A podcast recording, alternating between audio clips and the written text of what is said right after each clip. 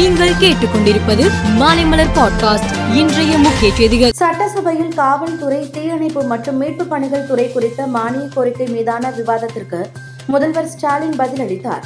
அப்போது அவர் பேசுகையில் திமுக ஆட்சி மூன்றாவது ஆண்டில் அடியெடுத்து வைக்க உள்ளது. இனி தமிழ்நாட்டை நிரந்தரமாக திமுக தான் ஆள வேண்டும் என மக்கள் மனநிறைவுடன் முடிவெடுக்கும் வகையில் நாம் ஆட்சி நடத்தி வருகிறோம். திமுகவின் இரண்டு ஆண்டு ஆட்சி இந்தியாவையே ஈர்த்துள்ளது என்றார். தொழிலாளர்களின் வேலை நேர சீர்திருத்தங்களை மேற்கொள்ள ஏதுவாக தமிழக சட்டசபையில் இன்று சட்ட திருத்த மசோதா நிறைவேற்றப்பட்டது. இதன் மூலம் வேலை நேரம் பனிரெண்டு மணி நேரமாக உயர்த்தப்படும். அதற்கு உரிய சம்பளம் வழங்கவும் இந்த சட்டத்தில் வழிவகை செய்யப்பட்டு உள்ளது. அமைச்சர் சி. வி. கணேசன் தாக்கல் செய்த இந்த மசோதாவிற்கு காங்கிரஸ் கம்யூனிஸ்ட் உள்ளிட்ட கட்சிகள் எதிர்ப்பு தெரிவித்தன. கடும் எதிர்ப்புக்கு மத்தியில் மசோதா நிறைவேற்றப்பட்டது. டெல்லி சாஹிப் பகுதியில் உள்ள மாவட்ட நீதிமன்ற வளாகத்தில் இன்று விசாரணைக்கு வந்த பெண் மீது ஒரு நபர் திடீரென துப்பாக்கியால் சுட்டுவிட்டு தப்பி சென்றார். படுகாயமடைந்த பெண்ணை அங்கிருந்த போலீசார் மீட்டு மருத்துவமனைக்கு அனுப்பி வைத்தனர்.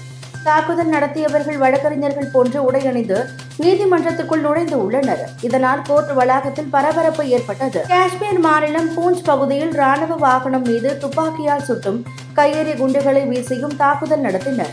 இந்த தாக்குதலில் ராணுவ வாகனம் தீப்பிடித்து எரிந்ததில் ஐந்து ராணுவ வீரர்கள் பரிதாபமாக இருந்தனர்.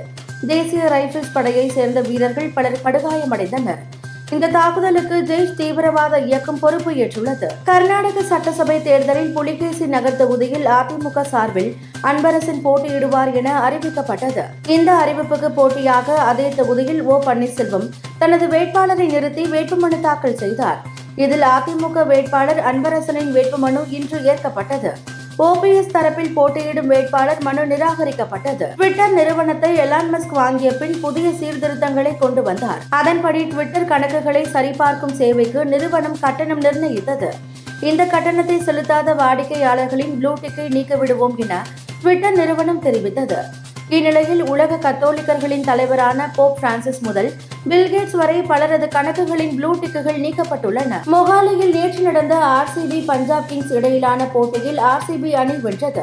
இந்த போட்டியில் ஆர்சிபி அணியின் விராட் கோலி ஐம்பத்து ஒன்பது ரன்கள் எடுத்தார். டி டுவெண்டி கிரிக்கெட்டில் இது விராட் கோலியின் எண்பத்து ஒன்பதாவது அரைசதமாகும். டி டுவெண்டி கிரிக்கெட்டில் முப்பது ரன்களுக்கு மேல் அடிப்பதும் கணக்கிடப்படுகிறது. அந்த வகையில் விராட் கோலி முப்பதுக்கும் அதிகமான ரன்களை நூறு முறை அடித்த முதல் வீரர் என்ற சாதனையை படைத்தார். மேலும் செய்திகளுக்கு மாலைமலர் பாட்காஸ்டை பாருங்கள்.